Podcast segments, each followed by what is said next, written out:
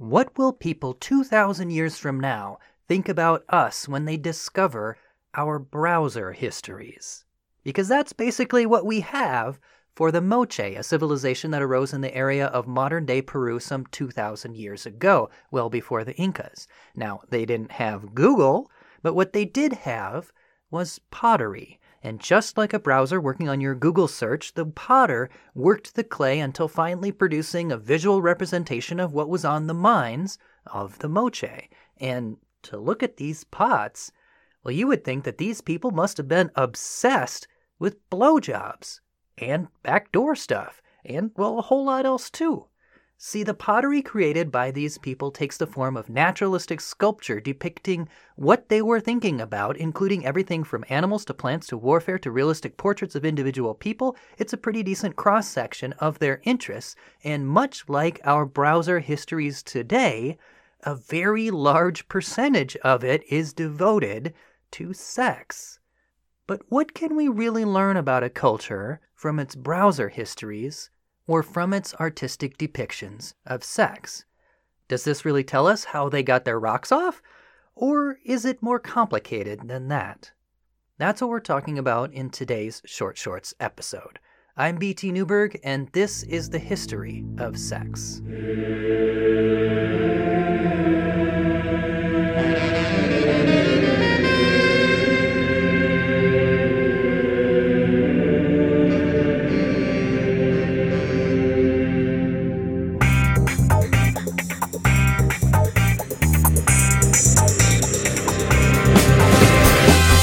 The History of Sex is sponsored by Dr. Jillian Kenny, historian of women, sex, and magic in medieval Europe.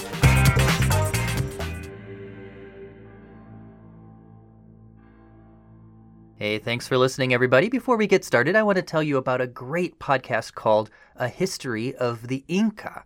Not only does it go into the history of a fascinating people that gets far too little playtime, but it also goes into the cultures that preceded the Inca, like the subject of our episode today, the Moche. So, if you are looking for a deeper introduction to the Moche and other early civilizations of the Andes Mountains region, you will love A History of the Inca. All right, time for today's Short Shorts. Short, short, short, short.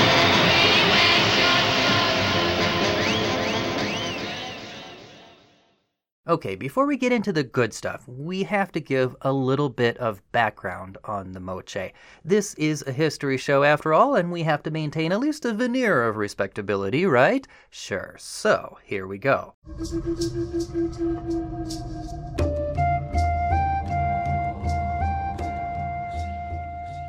The Moche, also called the Mochica, arose on the north coast of modern day Peru around 100 CE and flourished until about 700 CE. They disappeared long before the Spaniards ever arrived.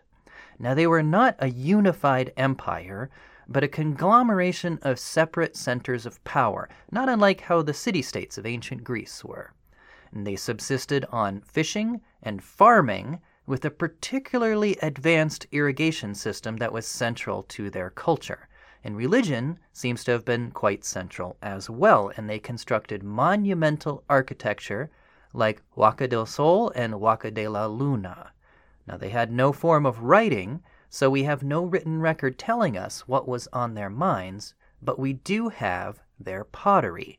Actually, it's more like sculpture than pottery because although they have functional spouts and all of that, they are typically formed in the shape of people and things from their world, and that gives us a tantalizing clue into what they were thinking. But trying to grasp Moche culture from these sculpture pots is kind of like future archaeologists trying to grasp our culture from our browser histories. You just get snapshots of what people were viewing, and then you are left to infer what it meant to them. Now, sometimes the context in which things are found can give us a clue. But in the case of the moche, we're kind of stuck because of the more than 100,000 pots that we have at this point, almost all of them were looted and sold on the antiquities market with no clue as to the context in which they were found. those rare few pots that have been unearthed with proper archaeological method, only about 5% of all the pots, have almost all been grave goods involved in funerary burials. But that may simply just reflect the fact that, you know, things get preserved in the earth, and stuff in other contexts may have been looted more easily or eroded away by surface conditions. So we don't really know. But on the other hand, one thing we can at least say is that of those grave goods, they were not all exclusively found in one type of area. For example, not all in those huge monumental complexes. They have also been found in small villages, so it does not seem to be a case of exclusive use by elites or something like that. But beyond that, it's really a case of your guess is as good as mine. And it does keep you guessing because the most intriguing part of it all is, of course, the sex pots. About 500 to 800 pots have been found that are erotic in nature. They show a variety of different sex positions missionary, doggy style, a kind of spooning position lying side by side on a couch. They also show a variety of partners, male and female, male and male. There's some controversy about that one that we'll get into in just a second. We have not found any female female couplings, which is interesting but there are human and animal pairings, and there's even sex with skeletons shown. That's right, skeletons. How does that work? I don't know. Ask the Moche. Now, naturally, what all this makes you think of straight away is well, this must have something to do with fertility rituals, right? But what's really peculiar about these sex pots is that they almost never show procreative sex vaginal penetration is almost never depicted. Instead, the moche pots bring to life all kinds of non procreative sex, particularly blowjobs and anal intercourse. We know it's anal and not vaginal because of the angle of penetration and because, in some cases, the artist has actually lovingly crafted visible genitals quite apart from the point of penetration. So it's fairly clear. Now, as for the question of heterosex versus same sex couplings, like I said, that's a little controversial because reasons. Basically, first, the slant in academia has long been toward not discussing same sex kind of stuff. That's changing now, but for a long time, that's how it was. And second, local Peruvian nationalism has often made the claim that there was never such a thing as same sex mating among their proud ancestors. So there are kind of nationalistic ideological barriers to identifying these things. But if you look at these pots, it's like, come on, seriously. I mean, these pots distinguish gender pretty clearly by clothing markers, with men almost always wearing hats and women almost always having long hair with braids. So it's usually pretty clear once you know what signs to look for. But for the reasons that I just stated, archaeologists have bent over backwards to interpret all the pots as heteronormative couplings, even when that definitely does not seem to be the case.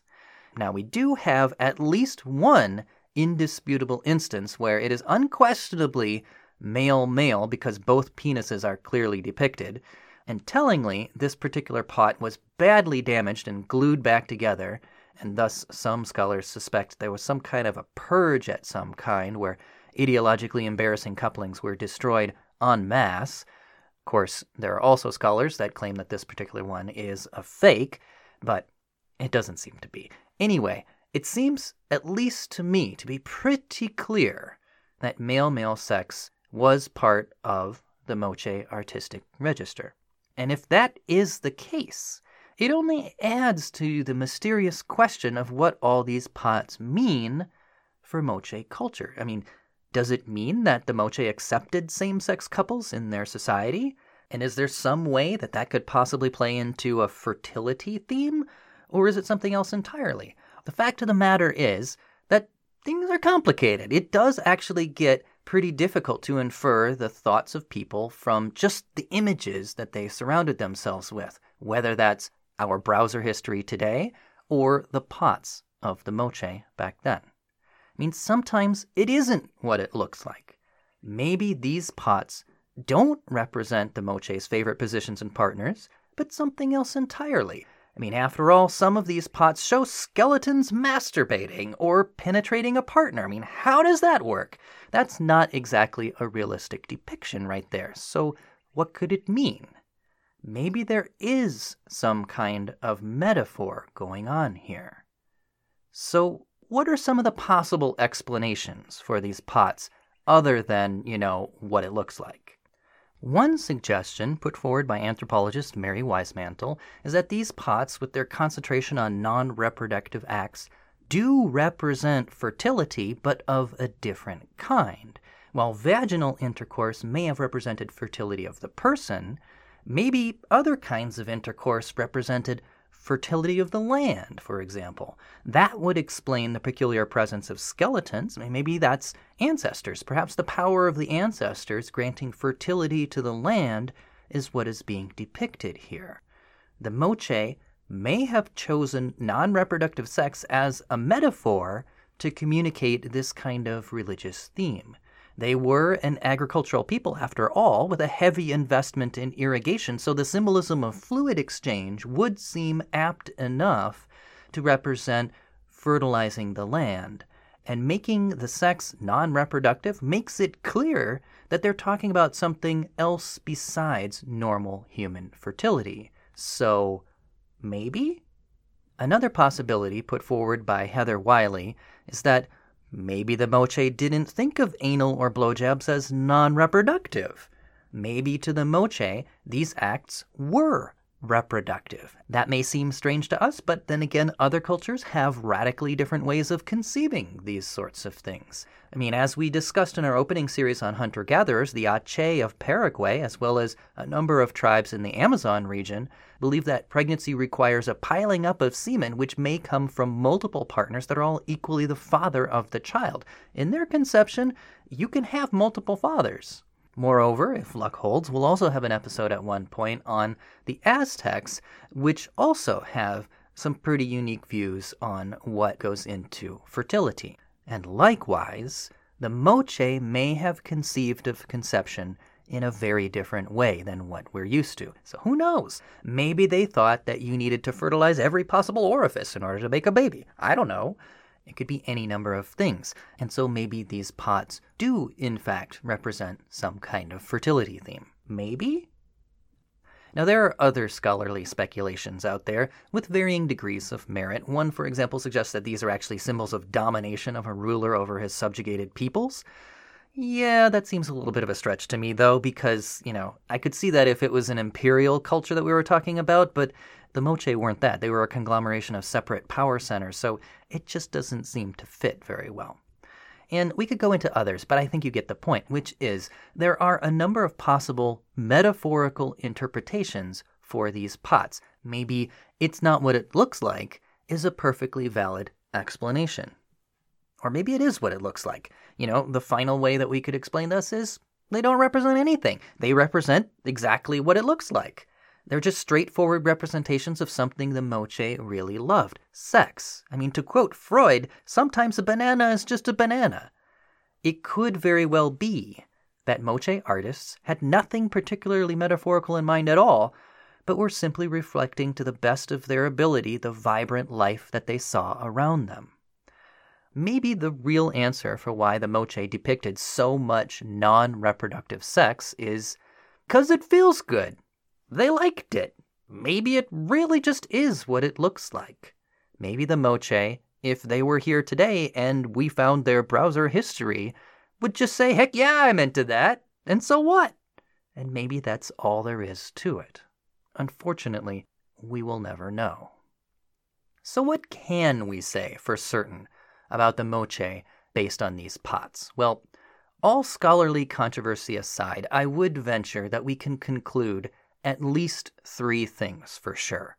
First of all, we know something about their sexual repertoire. That is, we know some of the sex acts that they were aware of and thus could potentially engage in. I mean, if a particular position or partner pairing is depicted in sculpture, it's a pretty sure indication that the people who made it were at least imagining the possibility, whether or not they actually took part, in that particular practice, and that's significant because not all cultures have the same sexual repertoire. Different cultures did it different ways. I mean, the ancient Mesopotamians, for example, as we have seen on this show, never depict or mention oral sex. They either weren't aware of it or, more likely, had some kind of prejudice against it for some reason. But we know that that was definitely not the case for the moche because of these pots. To judge by these pots, the moche might be the most blowjob happy people in history. However, this does lead us into our second sure thing. We know that the moche chose not to depict cunnilingus. Despite having no reservations whatsoever about fellatio, they never seem to show cunnilingus. In 500 to 800 erotic pots out there, there is not a single instance of going down on a woman. I mean, maybe we just haven't found those particular pots yet, but it seems that this was not something moche artists chose to depict. Now, does that mean that they never did it? Not necessarily, no. It could mean that, or it could mean that they had some kind of prejudice against it. Or, if these pots were symbolic and semen had a symbolic meaning crucial to their message, then any act that did not involve semen may have simply been irrelevant to the artist's purpose, so they're not going to depict it.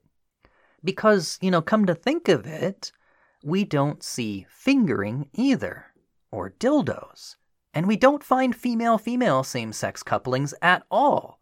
Unless we just haven't found the right pots, it seems there always has to be a male presence of some kind. And that's interesting in its own right. But even when there is a male involved, that male is never going down on a female.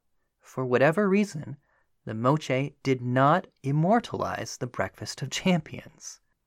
Now, the last thing that we know for sure is that whatever prejudices they may or may not have had against cunnilingus, they definitely did not have a prejudice against depicting sex in general. It is clear that these pots shy away from nothing, nor does this appear to be dirty stuff. I mean, it doesn't seem to be manufactured for people to just get their rocks off and then discard it. On the contrary, this is high quality craftsmanship made with loving attention to detail. It is as graphic as it gets, yet it is clearly art. The Moche considered sex to be perfectly acceptable viewing material. There's no covering your kid's eyes here, there's no making sure that Granny doesn't see. It's just right out there in the open. No big deal. Not just no big deal, but beautiful. It's art. Sex, for the Moche, was art. That much seems pretty clear. And maybe, if we are really honest with ourselves and honest about our browser histories, well, maybe, just maybe, sex might be art for us too.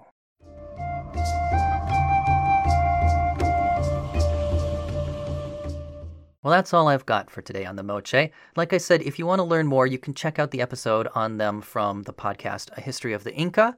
And there's also an episode on their pots from the podcast Queer as Fact, which I found very useful in preparing this episode. So check out those shows for more.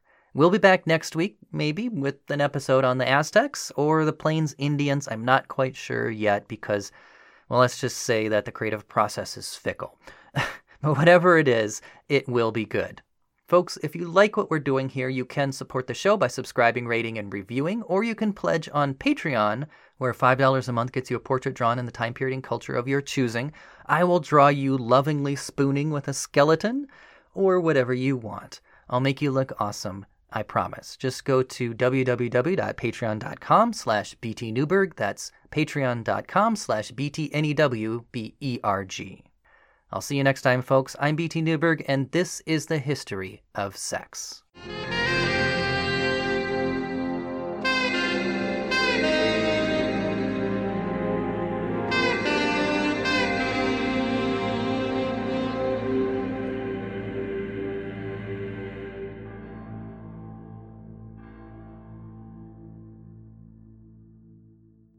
Podcast theme music mixed from tracks by Kevin MacLeod. For additional credits, references, photos, and more, see our website at www.historyofsexpod.com.